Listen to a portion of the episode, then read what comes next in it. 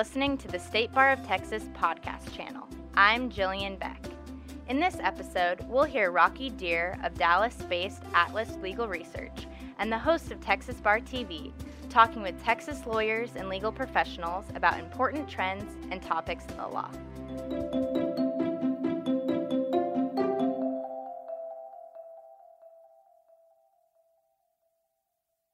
Hi there, ladies and gentlemen. This is Rocky Dhir with Texas Bar TV coming to you from the State Bar Annual Meeting 2016 here in beautiful Fort Worth. I've got a guy next to me. He just he just walked in off the street. I don't know who this is. His name is Frank Stevenson. He claims to be the State Bar president. He's he apparently like less than an hour ago.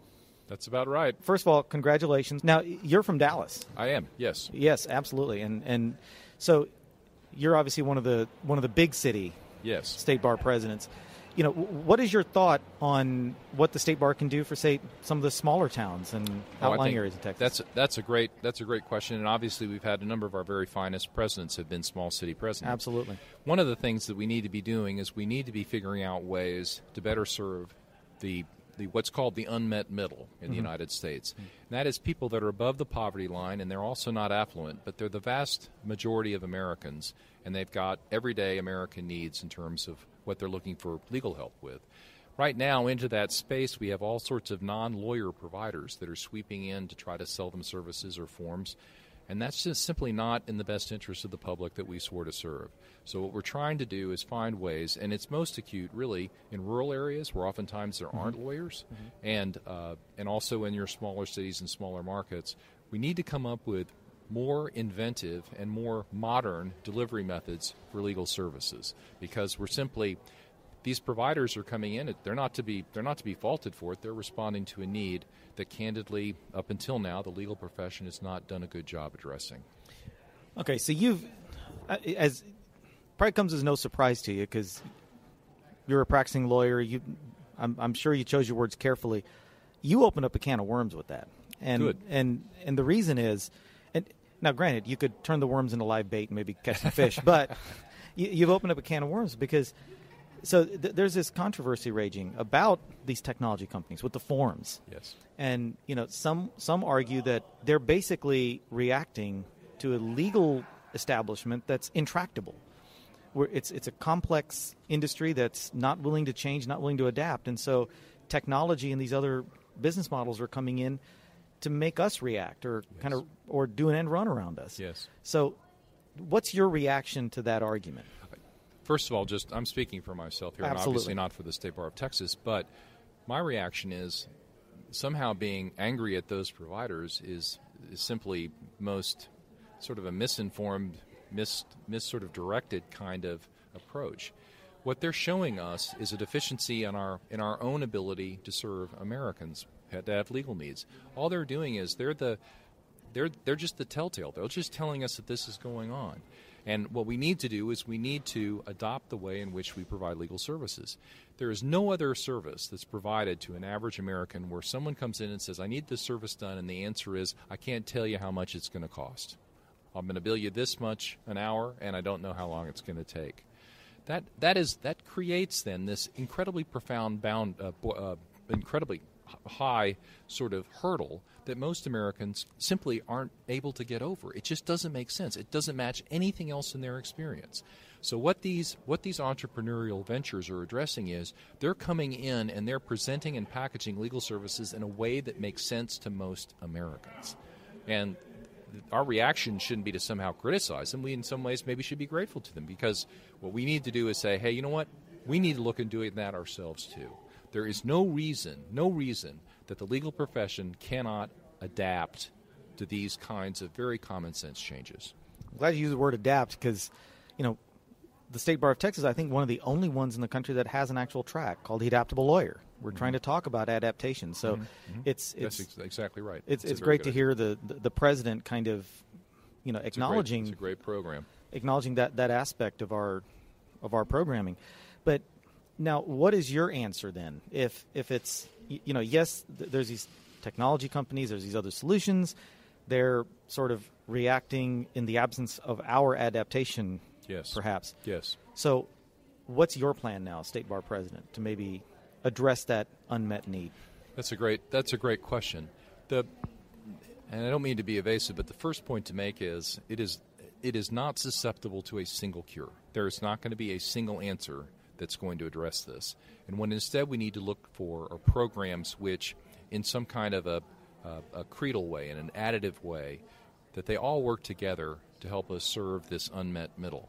One of the things we need to look at is we need to do a better job of setting up what's called a modest means practice, and that is training lawyers not to do kind of arcane esoteric things, but to serve average, typical American legal needs landlord tenant, consumer issues, family law, and also then give them the tools so that they can set up practices by which they can provide for themselves and for their families. And these aren't these aren't wacko ideas. These are all things that have been that have been tried and tested and actually implemented. These are all things that work. And what we need to do is survey the landscape across the United States and we need to harvest the very best programs that we think are adaptable to the state of Texas. We need to bring them here, we need to try them together, we need to assess them very dispassionately, very accurately, and then we need to implement the ones that seem to work. So I think the prior to you actually taking office, the, the term that I've heard thrown around that I've seen in the Texas Bar Journal is incubator. Yes. That there's going to be this this this initiative to create a legal incubator. Yes. So is this is this effectively trying to create a number of solo practitioners? Yes. And encouraging them. Tell us a little bit more, maybe. I, th- I think there are probably going to be a lot of folks, especially law students, that may be very interested. Well, I, I'm hoping I'm hoping they'll be interested, and it's not just going to be the state bars. It turns out, which is which is wonderful, wonderful news. The notion of an incubator is you bring in relatively new lawyers, relatively new lawyers, and you and you have a very very selective screening process to make sure that you pick those young lawyers that have both the head and the heart to go into a modest means program. And by head, you have to have extremely capable lawyers, and they have to be extremely entrepreneurial. They have to have a great business sense, and they must be able to come up with a good model, and they must be able to stay on course and show discipline. But all across this country, there are over 60 incubators, and many of them are relatively new. But some have several classes worth of alums that are out there, and they are actually have set up their own firms, and they're serving this segment of society, and they're making a great living at it. And these It are is- legal incubators? Yes, Okay. exactly. Yes, Okay. and what is what is exciting about this is that when they go back and track, and again, it's, it's a relatively novel idea. Mm-hmm. So they're not they're not a there's not a huge pool of mm-hmm. people that have gone through this, but the incidence of these people staying the course, setting up their own law firms, coming up with a modest means practice, and most importantly, making it work for themselves economically. The preliminary indications are enormously, enormously positive.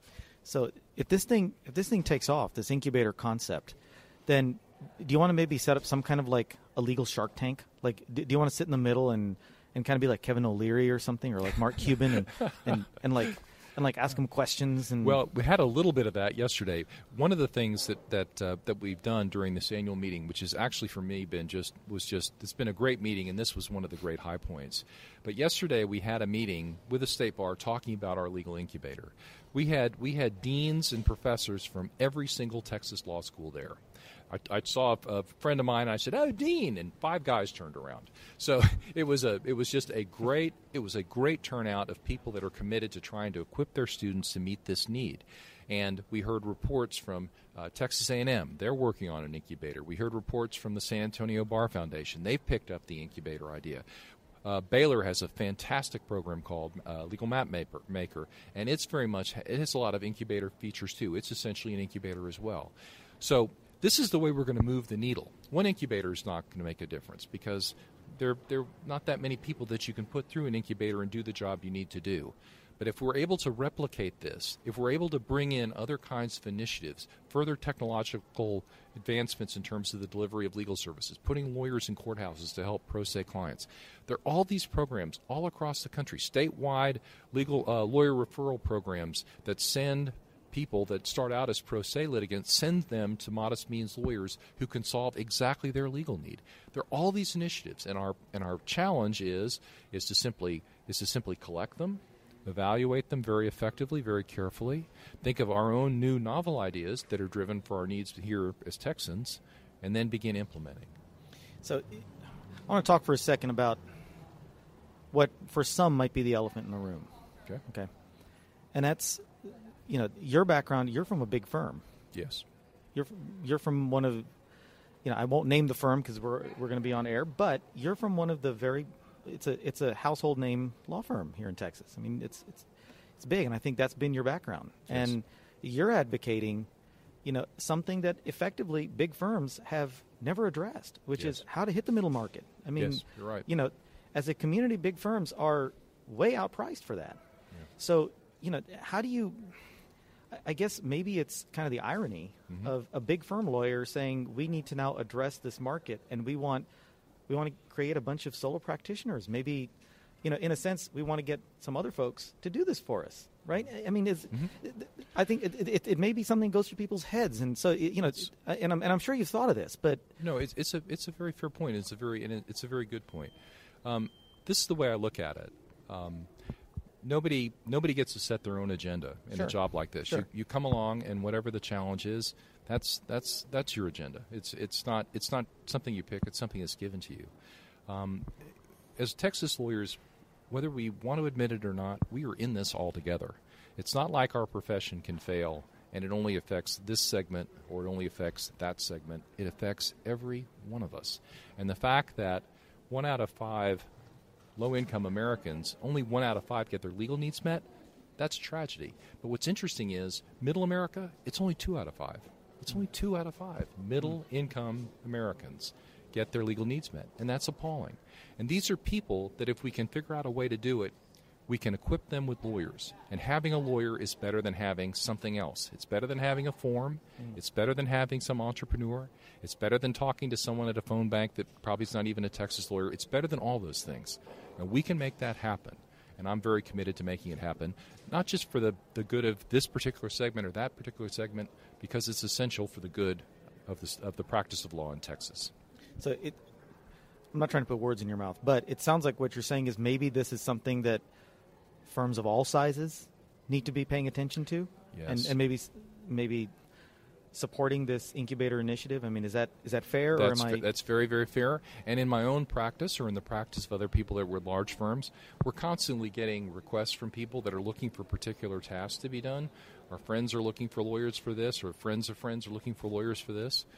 My firm, my firm, and other big firms would actually be the absolute best referral type of operation for an incubator or for people that were in modest means. So, it, again, it, it's it happens to be right now what I view at least is the most significant challenge to, to the legal profession in Texas, and it's for that reason and because I'm here now. That's why I'm going to address it. Now, one thing you said earlier was that as a state bar president, you don't necessarily set your own agenda; you take what's given to you. Yes. So, was that pin given to you? that's pr- that's pretty sweet. that, that that is, I mean, that is. I don't know if you guys can see this It's- where you're sitting, but I It's- mean, it's an awesome pin. I wear it with enormous pride. As we've been sitting here, I've seen some of our past presidents walk by. These have been, for me, the lodestars in my professional life. I've, I've cir- circumnavigated against the men and the women that have walked by. So the thought that I'm somehow in a position to wear this pin is, uh, is humbling. we also need to we also need to talk about something else and this is not something that was handed to you this is something that that looks like you did very much yourself that is an amazing mustache so i mean like you know Well, I, I- it's it's it's i mean it's it's like tom selleck level i well, mean this I, is I, you know what? I, that that's that's about the kindest thing that's been said about this mustache in about 20 years. And I've I've had it for quite a long time, and I just I don't know. I don't think I would could function without it. i'm seeing the dimple in the tie Yeah. and it's it's i don't know if that's a tailored suit but boy it's i mean well, it- no, it's a. I mean, you're a sharp dress. You're like of- ZZ Top. I mean, It's- no, it was it was uh, it was all about it was all about the tie. It really was. that that that It really dimple is impressive. I, I actually swore to uh, one of the trade associations, and there's a secret society that teaches this. I swore that I wouldn't disclose it, so I, I, I just can't do that. you won't even tell me like off camera. No. I, mean, I, pro- I No. promise not to tell. No, I'm. What if i I'm- grow a mustache? Well, then we can talk. okay, Then we can talk. okay, Frank, it's been a pleasure. You know, Thank I you so much. really enjoyed Thank you. really enjoyed having you here. Hopefully, all of you guys at home will will be following Frank's initiatives as president and the incubator. Con- I'm really excited to see how this how this pans out because I think it's it's about time and it, and we really need this kind of leadership. So, Frank, thank you again. Thank you. all of you at home, if you didn't make it out to this annual meeting. You got to come out next year. It's going to be in Dallas. Absolutely. Frank's hometown. You know, Yep. you guys, you guys got to come out. You know, you get to meet folks like this. You get to talk about ideas like incubators and and how we can all pitch into this. It's a great initiative, great Thanks. state bar. It's a model for other states, and so you guys got to be here. But thank you all for for joining, for listening. Thank you again, Frank. My And this is Rocky Dhir signing off for Texas Bar TV. We'll see you next time.